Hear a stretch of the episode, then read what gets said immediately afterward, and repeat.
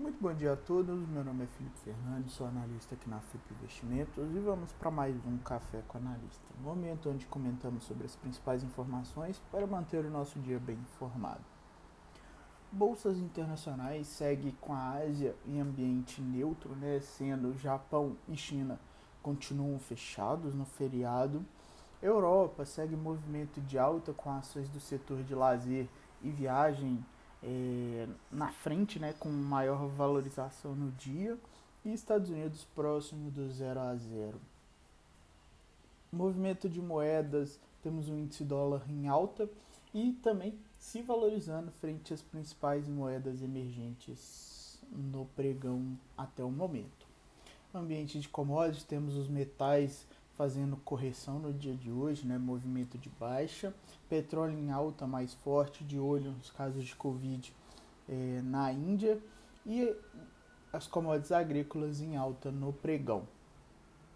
No ambiente político, temos o relator da reforma tributária, né, deputado Aguinaldo Ribeiro, deve ler seu parecer sobre as mudanças do sistema tributário do país nessa terça-feira em uma reunião né, na comissão mista que debate a proposta, além de um projeto de lei do governo, ficou agendada a sessão para terça-feira, às 3 horas da tarde, né, a leitura deste relatório. Ainda em destaque, segundo reportagem de capa né, do jornal Folha de São Paulo, o presidente Jair Bolsonaro vem sendo pressionado pelo Congresso a acelerar a criação de um programa so social que substitua o auxílio emergencial.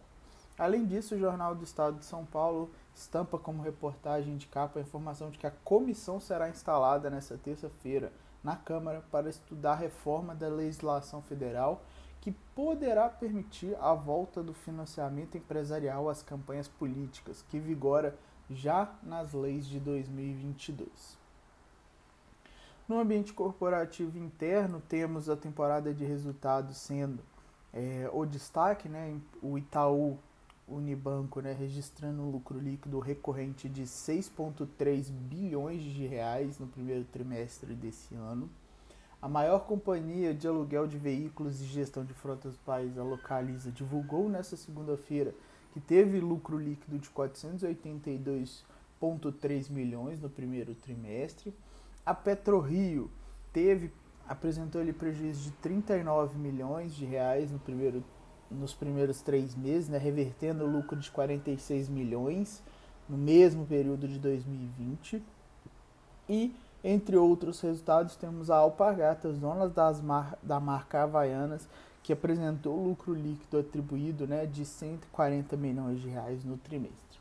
Depois do fechamento do pregão, temos a divulgação de resultados de Bradesco, Copasa, Açaí, Minerva e Iguatemi, é, que vão divulgar ali seus números também.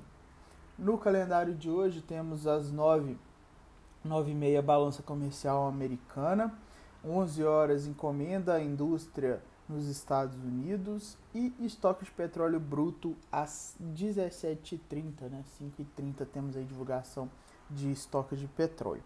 No mais, pessoal, desejo a todos um ótimo dia, um ótimo pregão. Qualquer dúvida, vou estar à disposição nos nossos grupos de interação. Um abraço a todos e até mais.